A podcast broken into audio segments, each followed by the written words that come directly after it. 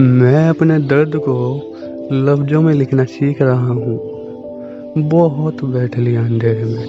अब थोड़ा बाहर निकलना सीख रहा हूँ। हाँ बाहर निकलो तो इस रंगीन दुनिया में खो जाओ।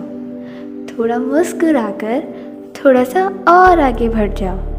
हाँ कोशिश करता हूँ मैं रोज़ आगे बढ़ने की पर पीछे खींच लिया जाता हूँ।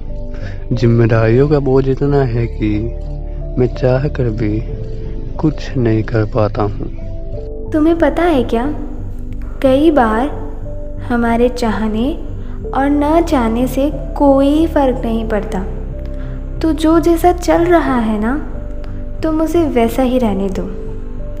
और रही बात जिम्मेदारियों की तो उनसे भागा नहीं करते बाबा, बल्कि उन्हें अपना मानकर संभाला करते हैं।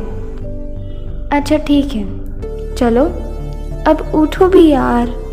क्यों इतना परेशान होते हो? सुनो, सब ठीक हो जाएगा ना बाबा?